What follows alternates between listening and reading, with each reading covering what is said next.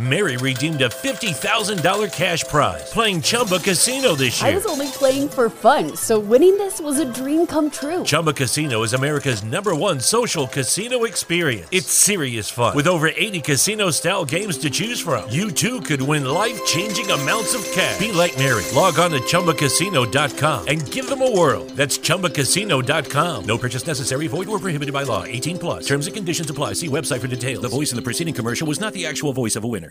Drivers, start your engines!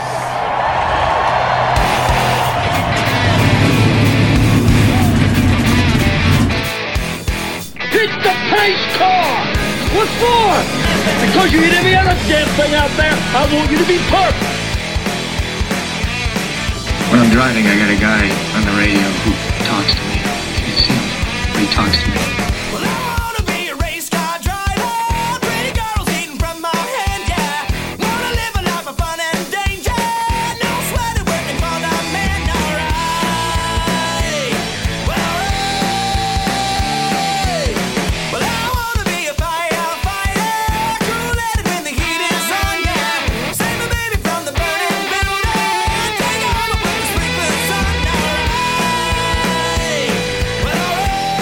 No, he didn't slam you, he didn't bump you, he didn't nudge you, he rubbed you. And rubbing, son, is racing. Hey, race fans, welcome to the Hoobazoo Radio Network and welcome to Drafting the Circuits. My name is Frank Santorowski. I'll be your host for the next hour as we go through everything racing. Uh, before we do that, let me introduce you to the panel tonight. Uh, with me, as always, Mr. Gray Warren from Richard Childress Racing, Mr. Richard Uden, race engineer, and Seth Eggert, NASCAR correspondent at Motorsports Tribune. How is everybody tonight? Doing good. Doing Very good, thank you. All right. All right. Well, great to have you all here. We had a had a big weekend of racing. All three major series uh, seeing action. We saw Kevin Harvick take his fifth win on the season in uh, Kansas. Um, Will Power took his first win on the season at the Indianapolis at the Indianapolis Grand Prix. Um, his third win in that particular event. Um, and then in Formula One, Lewis Hamilton, who had a kind of a slow start to his season, is now uh, two in a row and, and looking to, uh, as always, put his stamp on the rest of this season. So, uh, uh with that being said, let's uh, let's start off with uh, with the NASCAR race. Kevin Harvick and the Fords continue to look very strong. Um, Gray, Seth, let's let's talk about this Kansas race a little bit um, and this you know really great season for the Ford camp. Yep, it was. Uh, uh, Kevin Harvick uh, was uh, was was really fast there again. Uh, won the pole, and uh, and looked like I mean he won the pole, but I don't think he won. didn't win any of the stages. I don't think did he, Seth? He didn't win any stages during the thing, but no, he did not. But he won the he won the won won the big part of the race, the last part when he when he took checkered flag, but. Um, yeah, and, and he won that kind of in dramatic fashion. Uh, uh, Truex kind of put himself in position there after after a late caution, and uh, by playing a little pit strategy, and uh, Harvick was able to run him down and uh, on on fresher tires and, and, and make the pass on the last lap and uh, and, and win the race. Um, but uh, pretty good uh, pretty good race, I thought uh, for the for the most part uh, under the lights on, on Saturday at Kansas. Um, they, of course, there was one big uh, one big crash there late in the race when, uh, uh, particularly on a restart, and uh, William Byron took a took a really hard lick, got turned up into the fence, and they actually landed on top of Ryan Newman's car, and uh, took out what about uh, five or six cars in that seven. yeah, seven cars. Yeah, that's correct. Seven cars in that one crash. Um, but um, again, mostly the uh, and, and, one thing that I thought uh, very good, uh, the the uh, the car of uh, Kyle Larson was very strong uh, during the race, and probably would have had a shot at the win had he not tangled with Ryan Blaney late in the race and and, and caused the tire to go down, and, and, ultimately led to Blaney falling out of the race. But um, that was you know, I was really surprised to see how well that car ran there. And of course, you know, we've been hearing about how how bad the Chevrolets are this year and uh, how they not how uncompetitive they are when you compare them to the Fords and Chevys. That was, uh, I'm sure, uh, was was encouraging to the Chevy camp to some degree. uh, with him running that well. Well, it was not only was he running well until that absent Chris uh, Chris Buescher was also running well. Yeah, he was. He did. He he had a really good run. And both Blaney and Larson were the two drivers that won a stage this week. However, as good as Kyle Larson was running, uh, after the contact, it was much more noticeable. But the rear windshield was caved in, as has been uh, with photo evidence. Kevin Harvick's previously in the year, early or earlier in the year, Chase Elliott's, uh, Clint Bowyer's, Kurt Busch, Daniel Suarez. The list goes on and on. Well, he ended up getting a L1 penalty, Larson. He loses 20 driver points, 20 owner points, the uh, playoff point from the stage win, takes him out of the top 10 in points, and there are now no Chevys in the top 10 in points. I don't remember the last time Chevrolet did not have a car, or a driver for that matter, inside the top 10 in points. Uh, I can't either. That that that to me that's astounding to a degree, and I'm sure it's you know we talked about some some encouraging signs for Chevrolet with with the run of, of the 42, but then again they're still shaking their heads and and and, and claiming they need to go back to work and uh, to de- help develop that new Camaro. So we'll see how that goes during the uh, during the rest of the season. But yeah, what do you what do you mean? Ford's dominance has just been off the charts, and and in the job that the Ford team has done this year has been uh, has been exceptional. They have been uh, they have been one of the or the car to beat in just about every race that they have run this year. So yeah, it's uh, and he's got to be the odds-on favorite to, to win the championship, no doubt. Well, now I'll tell you, I'll tell you what the most compelling thing about that stat is, Seth. Where you told me you, you can't even remember the last time that uh, Chevrolet didn't have a car in the top ten is that you can't remember that because you usually know everything, and you're the you're the you're you're our resident statistician here, and, and if it, it, you know it must have been quite a long time uh, if you don't have that information at your fingertips. But yeah, again, uh, amazing to see Chevrolet shut out of the top ten. You and, know, and, you know, and, season. and thing you think about it is the that up until Toyota won the manufacturers championship, I believe, what last year, Chevrolet had gone on a streak of manufacturers championships. Um, gosh, I got a working at Childress. They give a Chevrolet would give all the guys on the team a hat every year if Chevrolet won the uh, manufacturers championship. And of course, it was a Chevy, you know, what manufacturers championship. And I've got a box full of them from uh, from about the time I started at Childress in 2010 until about uh, uh, 2016, I think it went through. I know for a fact. So yeah, it's uh, it, has been a long.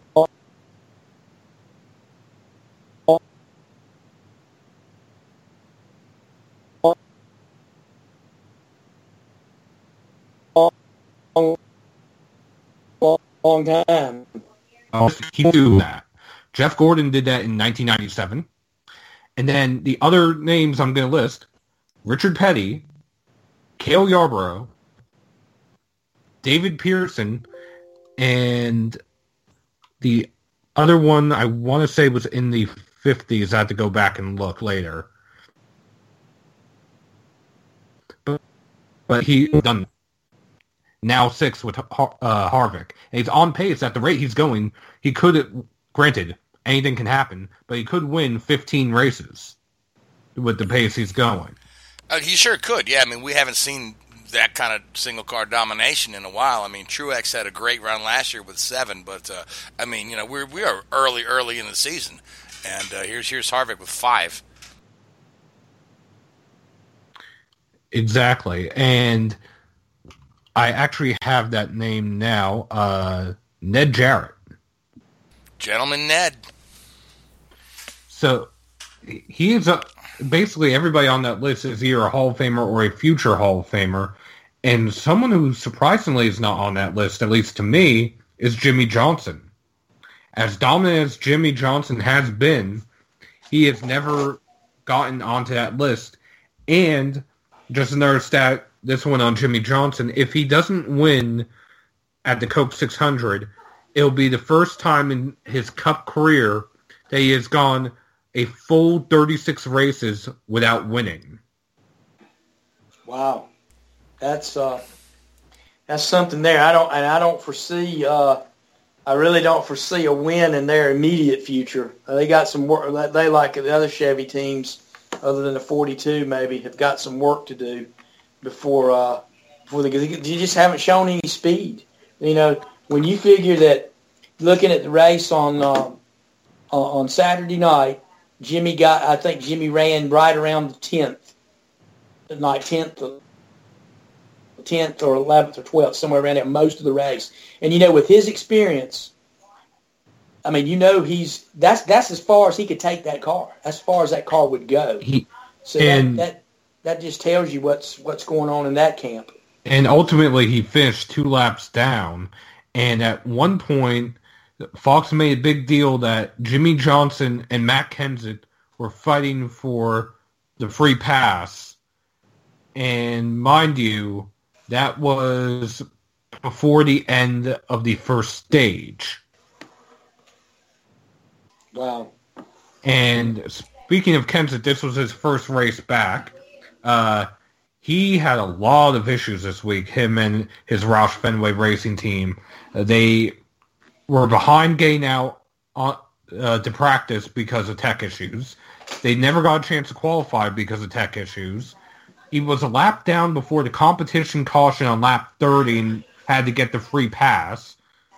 Then, as I said, later on was a lap down, and he ended up getting caught up in that uh, melee at the end. Yeah, but yeah. Um, eh, overall, though, you know, the fact that this team is having some of these issues here, isn't that one of the main reasons uh, why they, they brought Kenseth in?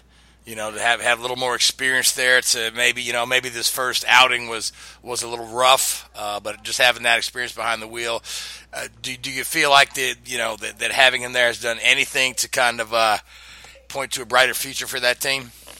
Well, I think it's confirmed that uh, whatever the issue was, it was not the driver; it is the car. I think what? someone having someone uh, the caliber of Matt Kenseth that can come in. He'll help. He'll help guide that ship over there, and and help them uh, build be another another some more input into working on the ills of the race car and, and an experienced hand. So uh, you know, I think we'll see some. I think we'll see some positive gains from the Roush camp.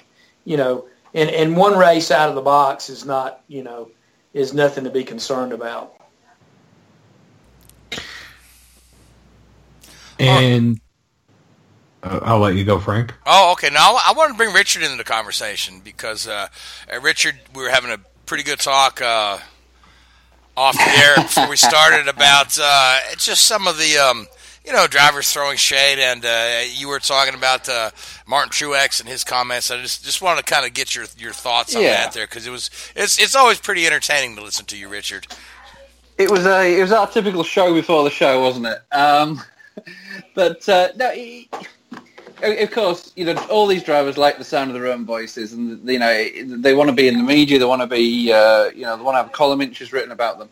And and Truex came up with the comment how bad it is for the sport, for want of a better word, that Ford are being so dominant and winning every race, and Harvick's being so dominant. Well, you know, as I said, Truex has got a pretty short memory, and he wasn't complaining last year when uh, when his guys were winning week in week out. And it, it what goes around comes around in the sport. Yeah, I mean it's uh, it's everybody's gonna gonna complain that someone else has the unfair advantage, and it's cyclical. You know, it always has been. It, it, this sport runs like that. You have teams on top, and they slip, and and other teams ascend to the top, and everybody's always accusing somebody of cheating. Someone finds finds an advantage. They work a little bit harder and they get on it, and it doesn't take long before that advantage is just kind of eaten up, and then the whole the whole world turns over again. It, it's nothing different. We talk, you know, you talk about Truex throwing shade on the Ford camp, and the, last year it was Keselowski throwing shade on the Toyota camp about this and that. So yeah, it's just it's just the way it is. It's just the nature of the business. I think part of it is Yeah. is is not is, is driven by the drivers, and that drives the fans. You've got you, you know you got different fan bases that are loyal to the manufacturers, and they're gonna they're gonna chime in and do it. I saw one article today that said, you know, could uh, these streaks be bad for the sport?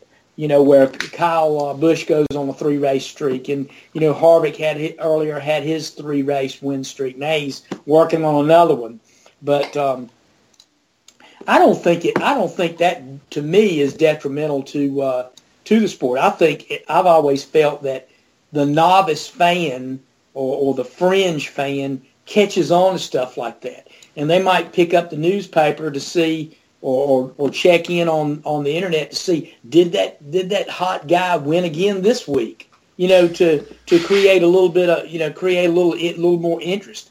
I don't think. Oh, you mean uh, you mean he's on a hot streak? Sorry. Yeah, right. Yeah, right. Well, that's Uh, what I mean. that, Yeah. that, that, that does sound a little funny, Gray. Yeah, Well, I mean, you know, I mean, he was a a hot streak. But that yeah. hot guy But yeah, won again. Right. Lucky Land Casino asking people what's the weirdest place you've gotten lucky? Lucky? In line at the deli, I guess? Aha, in my dentist's office. More than once, actually. Do I have to say? Yes, you do. In the car before my kids' PTA meeting. Really? Yes. Excuse me, what's the weirdest place you've gotten lucky? I never win and tell. Well, there you have it. You can get lucky anywhere playing at LuckyLandSlots.com. Play for free right now. Are you feeling lucky? No purchase necessary. Void where prohibited by law. 18 plus. Terms and conditions apply. See website for details. Mary redeemed a $50,000 cash prize playing Chumba Casino this year. I was only playing for fun, so winning this was a dream come true. Chumba Casino is America's number one social casino experience. It's serious fun. With over 80 casino style games to choose from, you too could win life changing amounts of cash. Be like Mary. Log on to chumbacasino.com and give them a whirl. That's chumbacasino.com. No purchase necessary, void or prohibited by law. 18 plus. Terms and conditions apply. See website for details. The voice in the preceding commercial was not the actual voice of a winner. But, Oh, uh, but I'll tell you what, Gray, I absolutely agree with you. I think that streaks are good for the sport. I think streaks are good for any sport. I mean, when you get uh, you talk of stick and ball sports, Sure. when when you got a team Yeah. that goes on a you know three, four, five game winning streak, I think you know, it creates it's, it's talked interest. about. I really yeah. do. I Yeah, think it a- creates interest among among fringe fans or novice fans. It, it it garners a little extra attention and brings people in. I'm I'm sure you know in, in 1967 when Richard Petty went on his 127 races um, uh, and among those 27 10 in a row. I'm sure that uh, that captured the imagination of a lot of people. You know, d- you know, picked up the paper, you know, uh, day after day, week after week to see if that streak uh, continued or, or was broken. So yeah, I think uh, I don't think it I don't think it's a detriment to the sport by any means. Yeah, I just Yeah, the whole- I, I, sorry, I got cut off there earlier when I was in full flow. I think I don't know what uh, how much you got of, um, of what I was saying, um, but I think the point on the streak is it depends what it's if it's competitive. You know, with three laps to go at Kansas this last weekend, you didn't know who was going to win. I mean, Harvick had a pretty good chance because he was on new tyres and he was, you know, pushing. You know, he, on raw pace he was going to pass Truex, but it was a um, if it's if it's sort of a you know a, procession like you had in Formula One, you know, with Ferrari in like 2004 ish, then yeah, it does get a little bit. Uh, here we go again. Um, Yeah, so to yeah. when you've got that competitive edge, uh, and I think NASCAR can hold the streak um, sort of context because of it, it. You know, you don't know who's going to win. You know who's going to be fast, but you never know who's going to win. Um, so I think they've got a bit of advantage, maybe over other other forms of motorsports when you look at that winning streak, you know, scenario. Absolutely, Yeah, absolutely agree. Yep.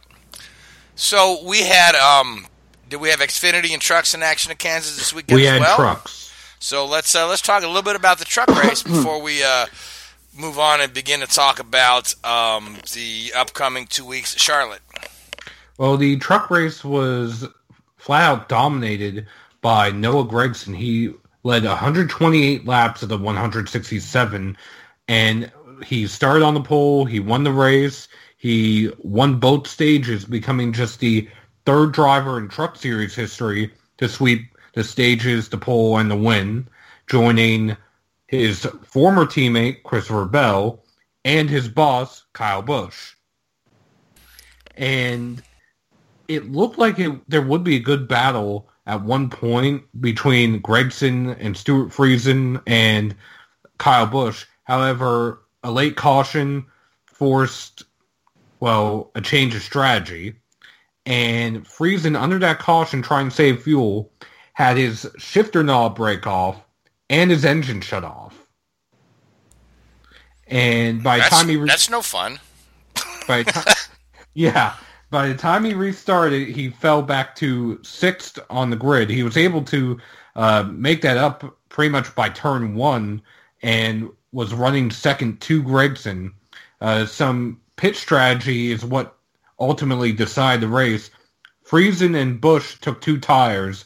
Gragson took four, and uh, Gragson had to come from about a lap behind because they were green flag pit stops to uh, win the race. And it was a good battle between Friesen and Busch for what could have been the win. Uh, Busch ended up going through the grass at one point because of contact between the two of them. But all in all, it was a decent race. Uh, John Hunter had to start from the back because of unimproved adjustments. He ended up finishing fourth. You had a handful of drivers try to stretch the fuel and ended up running out with a handful of laps to go, including Austin Hill, Darrell Wallace Jr., and Mike Snyder. So the race had a little bit of everything, but it was ultimately dominated by Noah Gragson. Well, good job for Noah Gragson. So now we've got the All Star race coming up. And um, as far as I'm concerned, I, I used to really enjoy the All Star race. It, it somewhere along the line, it, it's lost a lot of its luster for me. Um, uh, you know, I know they they, they changed up the gimmicks. Uh, you know, and we we've tried everything in, in in the past. You know, the the fan vote and invert the field and, and all these sort of things. And and um, but uh, you know, there were some really really compelling and good All Star races in the past, and and you'd see guys, um, you know, give it their all uh, at the expense of uh, you know just wrecking right at the end. So, Yeah. uh, but I, I you know. For, for some reason, uh, it, maybe it's just me. It just the All Star race just doesn't resonate with me like it used to. Um, but uh, you know, what are your guys' thoughts on that? Do you still feel like the All Star race is, is, is relevant, or does it need more tweaking, or, or is it fine the way it is, and I should shut up? I think that. I think the. Sorry, Go go, ahead. ahead, Greg. Sorry. Well, I was going to say, I think the uh, the All Star race is, has fallen victim to the style of racing that we see on the mile and a halfs, and basically that's that's just a, a, a kind of an aero type thing where you get a car that gets in clean air, and and is t- difficult for the cars behind them to mount a challenge and race. And I think that what we've seen over the last decade, that's that's what we've seen. We've seen similar uh, similar things at the mile and a half track. Charlotte being one. I, you know, the the races at Charlotte for the last seven, eight years or so have been kind of ho hum affairs. So I don't I don't know that it's so much that you know it's it's the, the, the format's there to do things to stir the to, to stir the pot, but then again, this this the way the the way the cars are and on the tracks that on on Charlotte Motor Speedway, they just uh, haven't been able to produce the, the show they've needed to do. There's been a lot of talk over the years that maybe the uh, the All Star race should rotate uh, away from Charlotte and be held on a, on a variety of different tracks, uh, short tracks, uh, even speedways. But um, you know, the reason it's at Charlotte is because Charlotte Charlotte area is home base to the teams. Uh, the the two weeks uh, there in May have traditionally been, you know, uh, sort of a homecoming, if you will, for the teams and, and a lot of the fans to, to come back. So I think that's one reason they they've kept it there. I will say this year, I really think they have probably done something to really stir the pot this time with the aero package that they're going to bring in and add restrictor plates to the to the uh, cars. They're going to essentially bunch the field up. And uh, Now, this is the same package that we saw um, In X, the Xfinity Xfinity- in- race at um, at the Brickyard at Yes. Indianapolis. Okay, all right. That that was a really good race. for you know Xfinity race at the Brickyard. So I'm really kind of excited to see how this plays at Charlotte. There, there are a lot of unknowns. Uh, the spoilers, they're going to be a huge spoiler that they're going to put on the cars. Uh, the uh, the ductwork and the thing, none of the and, and the splitter, none of that stuff has been available to the teams uh, prior to this race.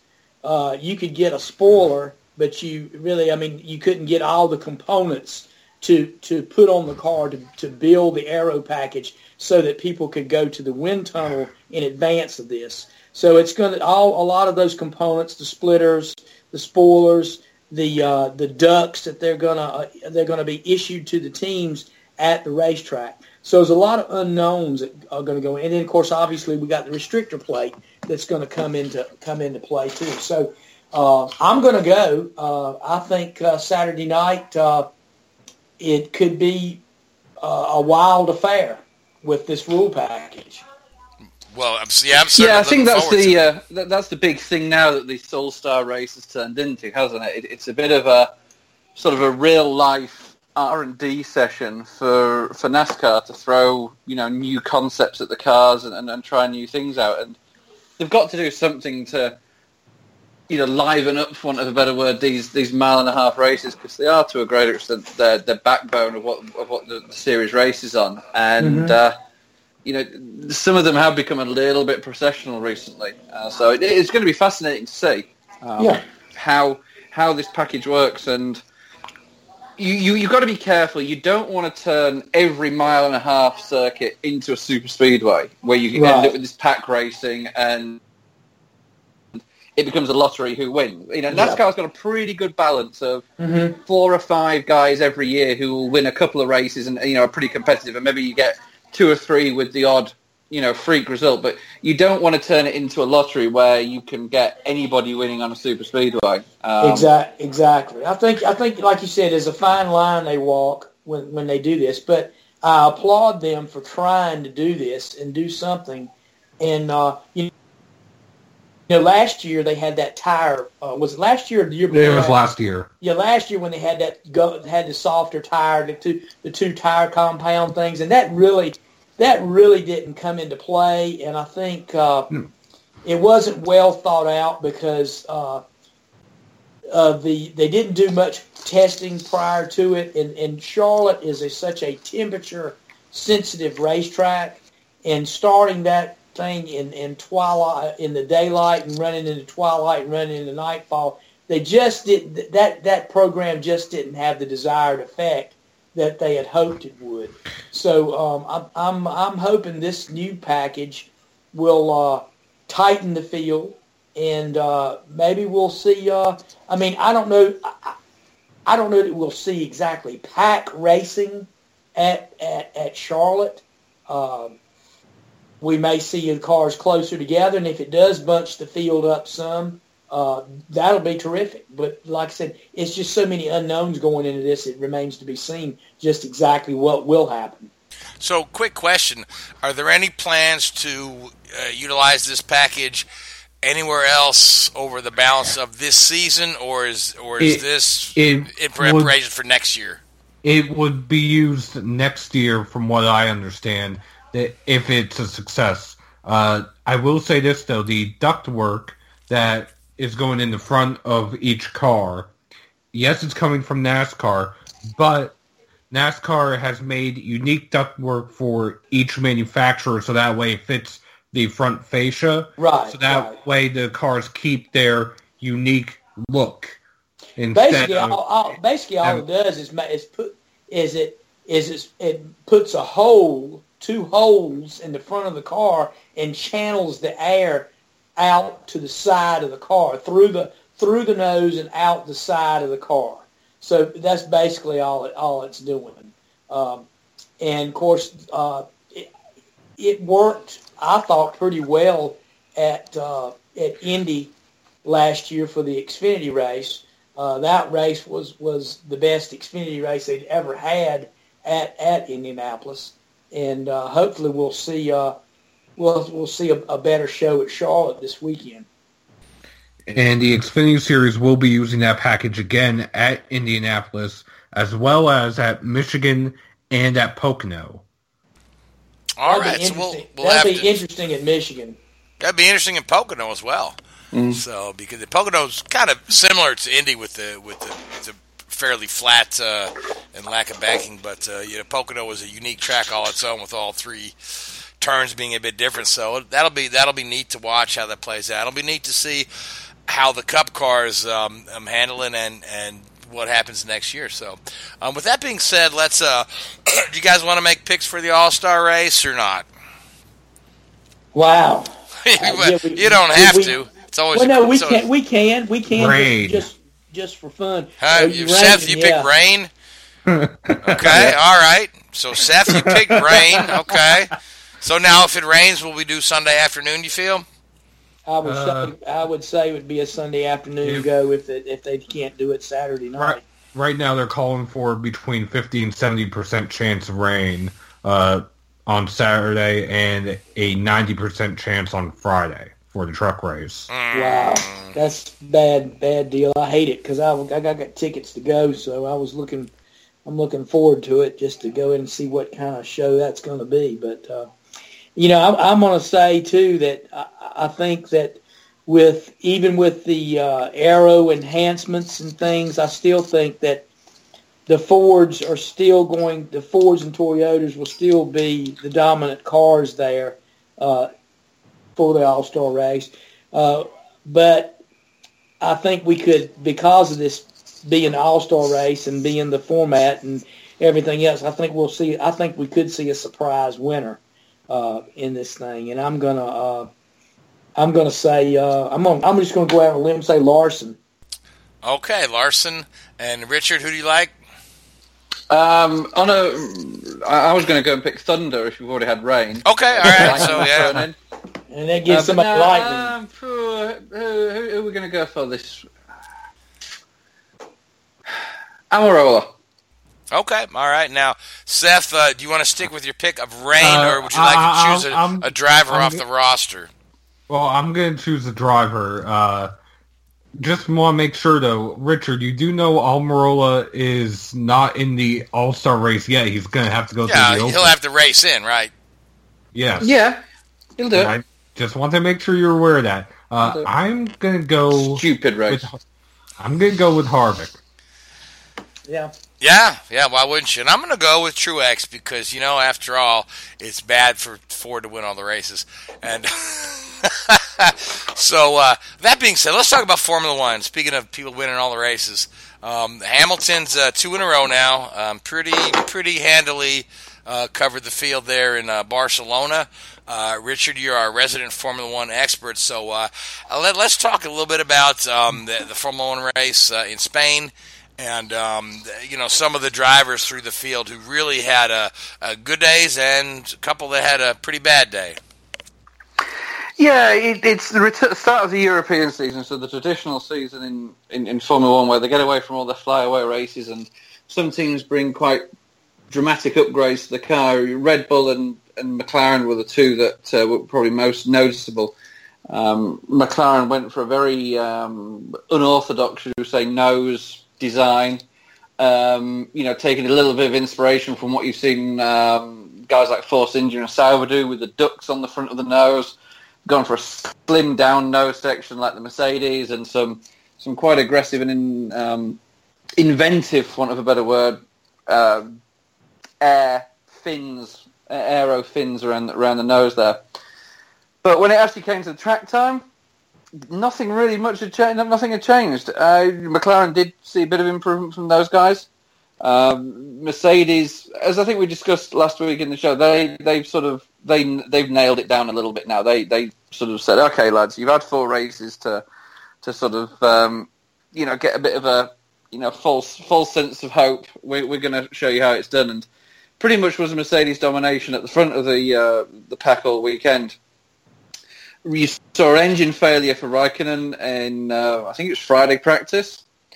Um, a lot of cars spinning out on, on Friday with the track being so hot. It was very very hot there on Friday, and the track was overheating, and the were, were were were really struggling on Friday. So you had a lot of guys spinning off and and sort of putting the cars out there, and then um, Saturday morning, I think it was, you had Brendan Hartley have a huge accident uh, coming up to the right, the fast right-hand uh, turn, I think it was. I think it's about turn nine, a little fast right kink, and he just lost the back end and uh, hit the wall very hard. And actually, when they were winching the car away, it broke in half. Um, so that was quite an expensive fix for, for Honda. Every part of that engine was uh, was was swapped out by Honda there, so they're they're facing engine penalties sooner than they'd like.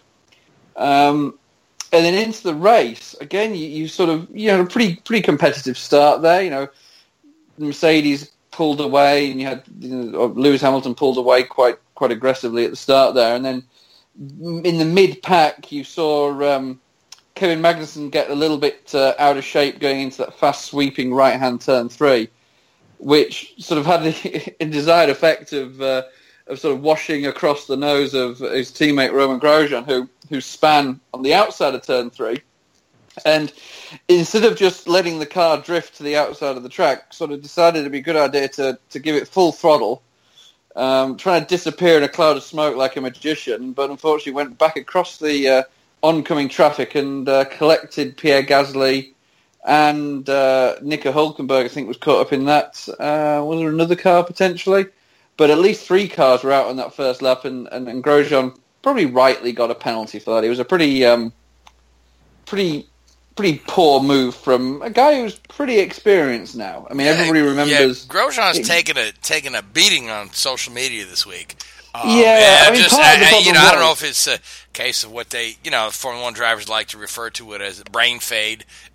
is what I've heard for years. Well, but um, yeah. yeah. So I mean, did he? Did, like you said earlier off the air, he mixed up the pedals or or, or whatnot. But uh, Well, I mean, I think the problem that he's facing is that he's sort of openly admitted that he's like, oh, well, I'll put my foot on the throttle to try and get across to the other side of the track. It's like, yeah, that's fine, but you've got another 10 cars coming, uh, uh, you know, at you at 120 odd miles an hour. So, you know, yeah, just not a smart idea.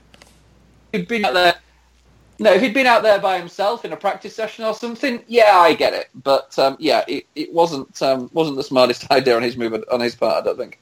Um, and then throughout the race, you know, you, you again sort of settled into your typical Barcelona procession almost. You know, anything inside two seconds of running the car in front, you'd just start, you know, you start getting that wake across the front of your car, and you'd get massive amounts of understeer. You wouldn't get the front grip, so you you pretty much sat two seconds back, and uh, nothing really. You, know, you had a bit of tyre strategy there between Bottas and uh, Vettel at the end of the race, but nothing that really would cause any alarm. Raikkonen had another engine failure. I think um, Seth said earlier in the um, when we're off air, officially classed as a turbo failure now. What it was officially, we don't know, but um, yeah, that's uh, the conspiracy theorists will get their uh, you know get their you know aluminum hat, foil hat on and say, oh, you know, Raikkonen always gets the bad engines, but uh, yeah, he's, he's getting the short. Uh, The fact of the matter is that it looks like Kimi does Well, get yeah. the get the bad engines and whatnot. Now, obviously, you know, uh, Vettel's going to hold uh, number one status there, but uh, I, I don't see why Ferrari can't produce. You know, two engines uh, that'll last a race weekend, while they have to have a crappy one to give to, Well, to I- Raikkonen. Or I, tell I, you know, but the, the deeper conspiracy theorists will tell you that they're trying to just, you know, get get uh, you know, Raikkonen's so frustrated that he'll go ahead and retire and walk away, uh, open that seat for for Clark, Charles Leclerc. Um, I, you know, I don't know. I mean, Kimi's been around a long time. It's been it's been eons since he's won a race, uh, despite um, you know having some really good performances. And more often than not, it's it's the car that's let him down. So. Yeah, I mean, I think I think a lot of the times what you're probably seeing with these engine failures isn't necessarily component failure. It is, but the component. Okay, so it looked like we just lost Richard again. So, uh, Gray, Seth, you guys hear me okay? Loud and clear. Okay, all right. I'm not quite sure what happened there. We lost our friend Richard there. Uh, and I believe it was probably uh, the Ferrari team shutting him down uh, from that conspiracy theory he was about to he was about to unravel. So, uh, all right, so um, great. Yeah, sorry, uh, even even Skype's getting bored with what I'm saying. I was going to say, uh, what I don't know if they're getting bored. Like I say, you know, we just we just had a little a little blackhead there as soon as you started talking yeah, about just gonna, Ferrari. uh, Ferrari. glitch because I lost everything. I was going to say, yeah, we've got you- one heck you- of a storm coming through here right now. Yeah, you so, said uh, you said. Ferrari component failure, and boom, you were silenced immediately. Oh, So- okay. no, I, I'd, uh, I'd, I'd gone on to, uh, yeah, say, I don't know what you call it, but potentially that's an engine mode setting that they're trying, and so using Raikkonen as a bit of a guinea pig there. Um, you did mention earlier Charles Leclerc, Leclerc, and I think he's, you know, that he had that strong run at uh, Azerbaijan, and you know, he, he said in the press, "Oh, you know, don't expect the same at uh, Barcelona or Azerbaijan." You know, sort of mask the weaknesses within our car. And you know what? He goes and does the same thing again. Has a great battle uh, mid race with Alonso there, uh, and uh, no, that that's uh, that guy's that guy's the real deal. Um, very very impressed. Yes, and I'm I'm certain that he's going to be in a Ferrari sooner rather than later. Um, you know, so And it'd be interesting. I don't know how we're doing on the old clock here because my clock keeps resetting. But um, you know, if we got to, I just want to briefly sort of this is a discussion we've had a number of times off air um, about the whole sort of concept of this feeder series in Formula One within the teams. You know, you obviously you've got uh, the close link between Sauber and Ferrari. You've got the obviously very close link between Red Bull and Toro Rosso, and how that works. If if Ferrari don't you know don't bring Leclerc up when Raikkonen retires or gets why have that system? If Red Bull don't pick up Pierre Gasly, who in all fairness to Brendan Hartley they're going to pick up when Ricciardo leaves potentially, then you know how do you justify these systems? Um, you know, there's, you look at you look at the who's who of ex Toro or you know Toro Rosso alumni, and you've got some pretty damn good drivers in that. You know, Jean Eric Vergne, Jaime Alguersuari, Sebastian Buemi, um, Sebastian Bourdais. You know, some really, really good, really talented drivers in that list, and right, they and who just never never stepped up to the top rung in Formula One. No. Yeah. Um, and you know, given given a chance, would they have done that? Uh, you look at Pascal Wehrlein, who you know was in the Mercedes young driver. Now, there's talk that he wasn't the easiest guy to work with, and that maybe didn't help the sort of higher echelons of um, the Mercedes management when it came to picking a replacement for Nico Rosberg. But um, you know, is how should we put it? Are these young driver schemes good for these kids? Because you basically you're limiting your options to basically one team. How many times has a guy fallen out of a Toro Rosso and picked up a drive with, you know, Williams or uh, you know Force India or, or somebody like that? They don't. They they fall out of Toro Rosso and then disappear. So, I, I mean, is that contractually? You know I mean? Are they, you know, contracted to stay uh, with the Red Bull program or whatnot? And then if they're not selected, it's just they're done in Formula One? Or is there actually opportunity for them to jump to a Williams or a Force Indy or something like that? You know, like I say, it's interesting Well, yeah. that these guys just drop off the face of the earth. They end up in, in sports cars or, or Indy cars or elsewhere um, when they have, uh, you know, because there's only so many top seats in Formula One. You know what I mean? For sure. There, there's exactly six. You know, two Ferraris, Yeah, two two, the moment, two yeah. Red Bulls, and uh, you know, two Mercedes. So, um, Yeah. and a lot of guys it's- in the feeder program. So, And it's also interesting, you know, they, they talk about a, lot of people do, and we've talked about it on this show. Guys like Nico Hulkenberg and Romain Grosjean to a certain extent. You know, these are guys that, and, and Sergio Perez, who are, you know, in the the middle of their career. You know, they've done their time with the smaller teams, and they're sort of, you know, in that mid-pack team, and they'll have great races every now and again and great results, and they'll get a podium here or there, unless you're Nico Hulkenberg. And uh, you know, everybody said, "Oh, these guys are great." You know, they'll get a top drive, they'll get a top drive, but they never do get a top drive. Now, you know, is it because a they're not in this group, they're not in this young driver program anymore, or is it just simply because these you know, sporting directors and team principals that pick drivers know things that we don't. You know, are these guys really as good as we think they are? And we may never know because, again, like I said, there's only so many good cars in Formula One. You know, if you turn turn the clock back to, you know, the the, the middle '80s, you know, eh, eh, the, the pre-turbo era, eh, and even during the turbo era, you had eh, at any given any given weekend, it could be a you know uh, a Williams, McLaren, Ferrari, Renault, Ligier, Tyrrell that could win the race. You know what I mean? And now it's yeah, yeah it's if Mercedes. Mercedes or Ferrari, and if one of those break down, you might see a Red Bull in victory lane, and that's pretty much it. And it has been for the last couple of years. I mean, when, when when's the last time that uh, a team other than Ferrari, Red Bull, or Mercedes won a Grand Prix? Williams 2012. So off the top of my head. So yeah, so we're talking six years. So yeah, yeah. I think I'm trying to think if there's been any other.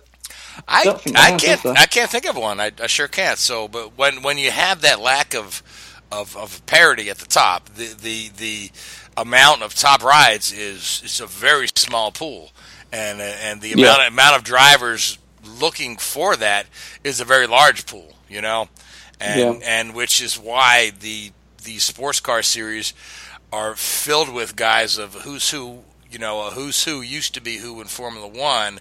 Uh, Yeah. guys making a pretty good living um, in WEC and some of these other touring car championships because the, Yeah. the opportunities in Formula One are few and far between.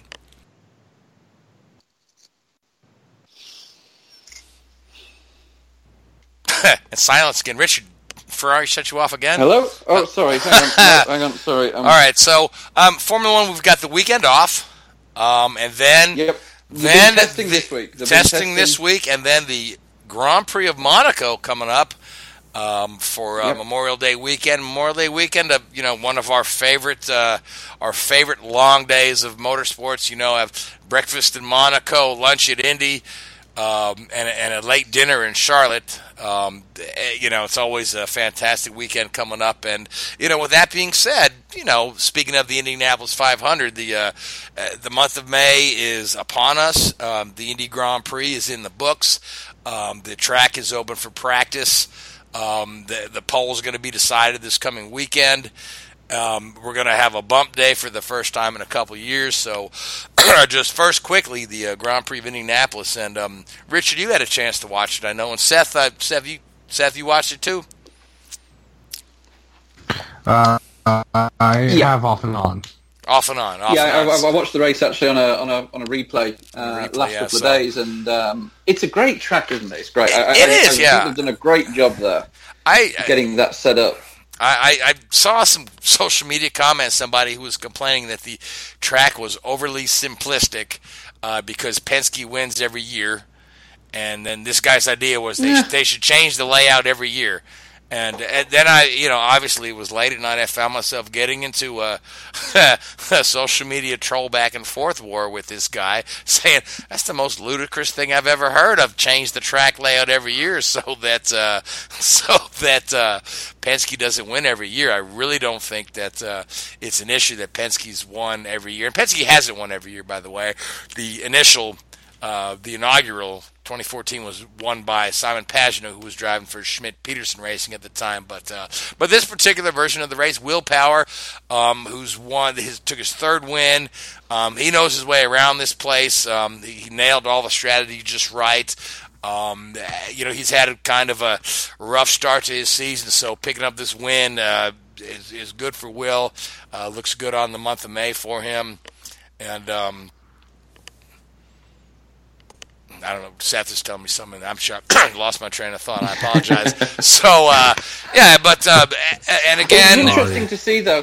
You know, you mentioned that um, you know Penske are, have, have dominated there in some people's eyes, which they have. You know, they've been very. comp- I mean, at the end of the day, Penske Yeah, they've they won, dominate what, a lot won of these four out of the fast, road fast five. Yeah, Um, but and, you know, you look at their driver pool as well. But you know, it's great that from an IndyCar perspective, you look at some of the other guys. You know, Robert Wickens. I mean, he could have won every race this year, pretty much. yeah. He's been in the, Um, he's been you in the mix week in and week out. in- hmm you know, Jordan King, he's been showing some pace. You know, he just hasn't put a full weekend together yet. And he's a rookie. You know, it'll come. It'll come for him. He'll start to, to string, you know, the, the two or three days together.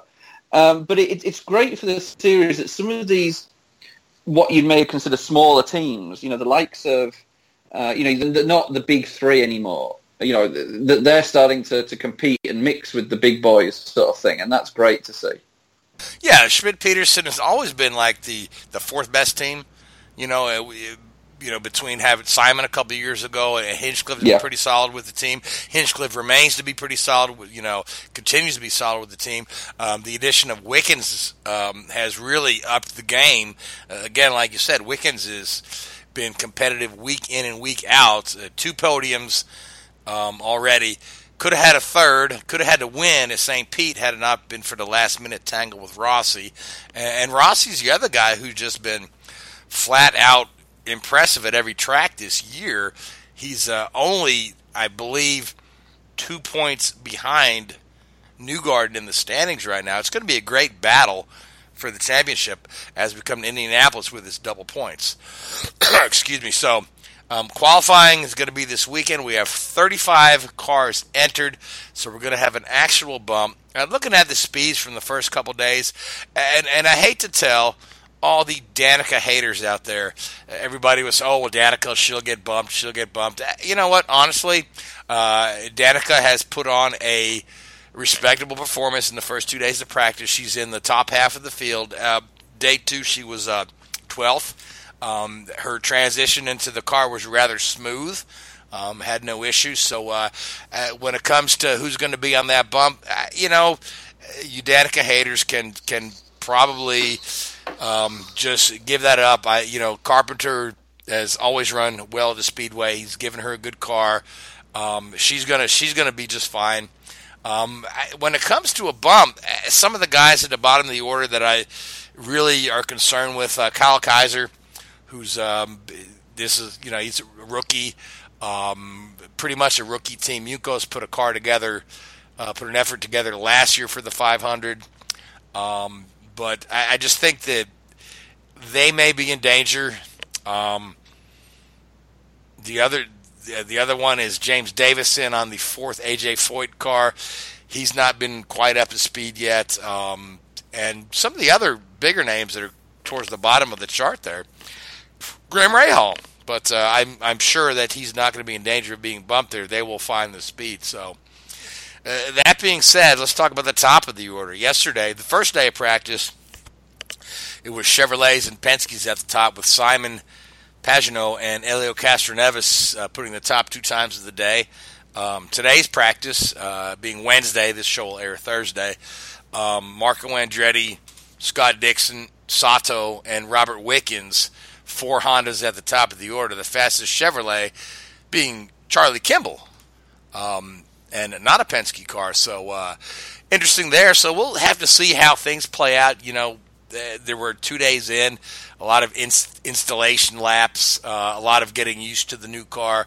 Uh, there are guys towards the bottom who really haven't uh, tried to do a, a, qualifying sim run and whatnot. So uh, we'll just have to see how it plays out. But uh, if, if I want to say who's in danger of being bumped, I, have got to look at Team Juncos and Kyle Kaiser, and I've got to look at James Davison. Um, and other people might tell you uh, Pippa Mann, but she's uh, she actually practiced uh, fairly decently. Um, she in the 25th spot uh, on day two. So we'll just have to see how it plays out, particularly when we get to Fast Friday and we throw that extra boost on there.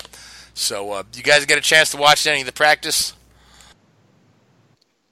I've been on the road for the last couple of days. I tried to tune in. I've watched some like some replays uh, of it, but uh, you know, I'm I'm surprised that there haven't been any incidents so far. But I mean, uh, I think similar last year, there really wasn't any incidents until toward the la- latter part of the week uh, last year. But I was thinking back to you know there's a little bit different this year. I mean, Indy's always captivating and always creates a lot of interest. But you remember this time last year, all the buzz was about uh, uh, Alonso. Yeah, Yep. Alonso being there, and it, I mean, it was almost almost like must see TV. Everybody tuned in every day to see see how he would do.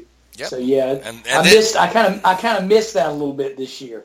Yeah, I mean, this year the buzz is about Danica, but it's it is nowhere near the level uh, of Alonso Mania. You know, Alonso attracted a uh, an international audience. Um, you know, but of course, it, there's a lot of folks keeping a close eye on Danica. This is her, you know, for all intents and purposes, uh, unless she changed her mind, her final professional race of her career. Um, and and again, like I said, she's done a respectable job. You know, I don't. I wouldn't go out on a limb and say she's going to be a factor come race day, but that possibility does exist. Yeah, I mean, she's gonna she's gonna put she's gonna put people in the seats. Well, you know, like she always does. And I mean, it's a she'll be in a good she'll be in a decently competitive car. We know, you know, we'll just have to see, you know, if she can knock off enough rust in the uh, in, in this week and, and next week, and uh, where she can uh, can be com- be really competitive.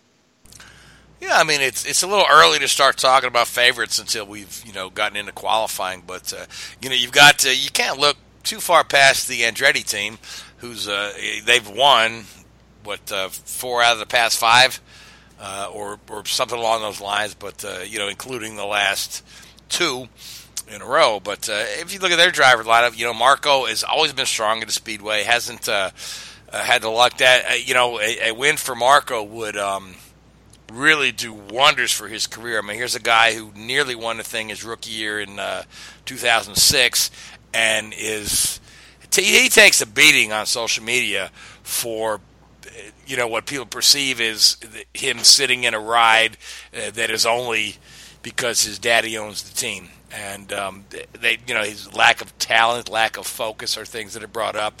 I don't know how much of that is true. Um, I, I think that uh, he's got a really good chance this year. I think that um, Ryan Hunter Reay always runs strong at the Speedway. He's got a good shot this year, and Rossi has been incredibly strong this year, and he could be a he can be a, uh, two time winner uh, in a short amount of time. But a lot of eyes will be on Elio Castroneves, who's no longer full time in the series, but he's here. Um, for the for the 500 uh, in the bright yellow Pennzoil yellow submarine car, um, with a shot at um, becoming the fourth four-time winner. And for his part, he practiced quite well uh, with the new car. It didn't take him any time to get used to the new car and get up to speed. Yeah, I mean he- he'll be tough, and I think another one to look at too is Scott Dixon. Uh, Scott Dixon, uh, I, I believe Scott feels that uh, the track owes him one after what happened last year. He had a had a really strong car, and, and you just brought up Ryan Hunter Reay. Ryan Hunter Reay has had a had a terrific car the last several years, and for one thing or another, has has just had had his race go awry, and uh, taking it from him. So they're they're two other guys that I think uh, will be strong as as we approach uh, Memorial Day. Yeah, and the one that always, uh, you know, that that I think has an Indy 500 win in his very near future is uh, Will Power. I mean, here's a guy who was early part of his career was, you know, kind of known as a road racing specialist, but he, um, you know, with uh, uh, he's had a, you know, a, win at Texas, a win at California. Um, he had, you know, second place at, at Indy behind uh, Montoya uh, back in 15. I think Will Power has an Indy 500 win in his near future. Uh, he's often overlooked. Um, you know, he's not a media darling. He's a little aloof. But if you just look at the way this guy has piled up wins, just piled up wins over the years, he's he's realistic. I read an article the other day written by a journalist that I respect, uh, David Malsher, I believe, wrote the article that who's the who's the best guy in IndyCar this year. A lot of or in, in IndyCar currently, and um, you know a lot of people will look to Scott Dixon with the four championships and whatnot, but his uh, his kind of take on it that uh, you know Will Power was. Uh, is probably the best that's out there right now. So, um, what are your guys' thoughts on Will Power? Well, obviously the knock on him early on was was he, he was uh, he couldn't get it. Well, wasn't that he couldn't get it done on on ovals, and, and you know uh, we I saw a discussion you guys were having the other week about you know uh, he's only got the one championship to his credit, and really ovals probably his finish on some finishes on some of the ovals probably have cost him at least a couple of championships over the years. And if the knock on him was you know he just he was he was not he couldn't grasp the the the discipline. But yeah, I think that's been dispelled. He you know like you alluded to he He's won at Texas. He's won at California. You can get it done. Uh, it's it's difficult to win in, in Indy. A lot of things have to go your way. There's been a lot of great drivers that have come and come through IndyCar racing that that you know people thought would you know for sure had an Indy 500 win in them, and for one thing or another, just just pure luck uh, has kept them out of victory lane. So you know, I think uh, I think you're right. I think yeah, uh, sure. You know, guys like you know Michael Andretti or or you know Scott Goodyear, you know who have, who have come, Yeah. come close and not been able to seal the Well, deal. you look so. at Mackle. You go back to the old days, McElreath and all those guys. Lloyd came- Ruby, yeah. Yeah, that came year after year and and and and run well there, and just for for and and almost had wins there. You know, right in their grasp, and had them snatched away by you know uh, just something beyond their control. So yeah, I mean, I, I think you're right. Will's Will's definitely you know he's he's in good equipment. He's got the talent. It's just you know things got to go his way one day, and he'll win it. Absolutely. Well, we're we're up against the clock here. We've just got a few moments left, so let's uh, let's all make a pick for um, who's going to sit on the pole for Indianapolis. And uh, Seth, I'll start with you.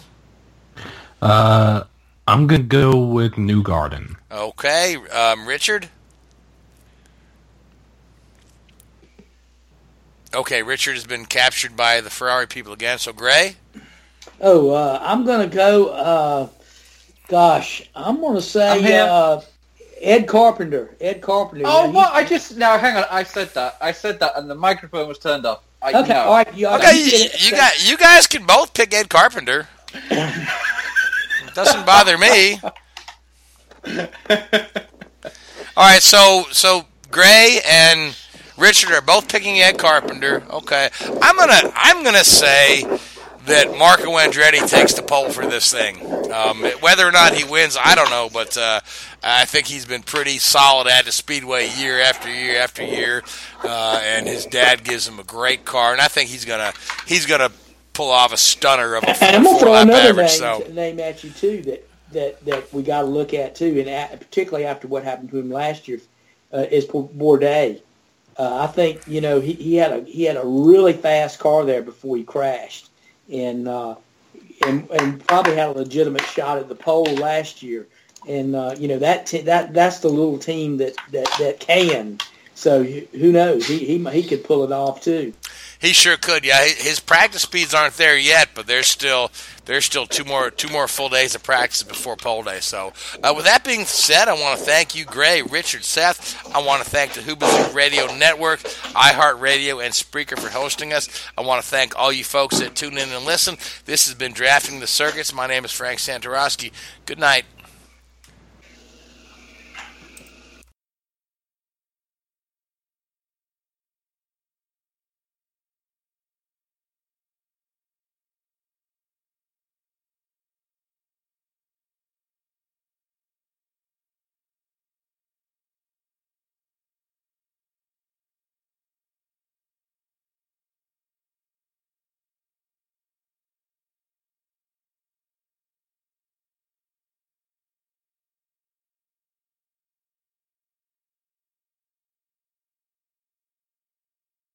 Hey, what are you doing after this?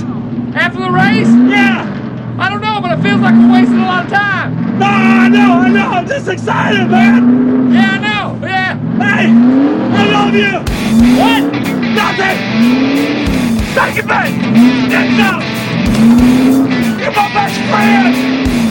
You're my best friend. I'm in there with you. I gotta get going. Go,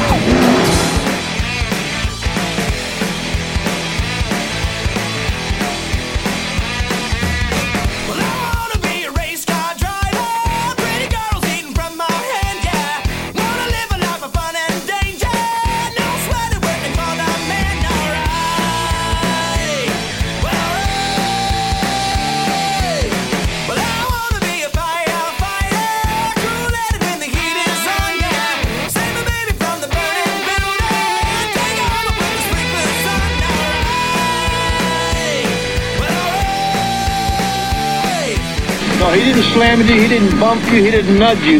He rubbed you. And rubbing son is racing. With the Lucky Land slots, you can get lucky just about anywhere.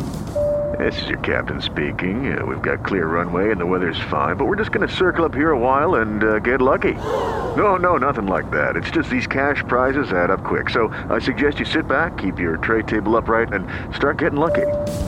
Play for free at LuckyLandSlots.com. Are you feeling lucky? No purchase necessary. Void where prohibited by law. 18 plus terms and conditions apply. See website for details.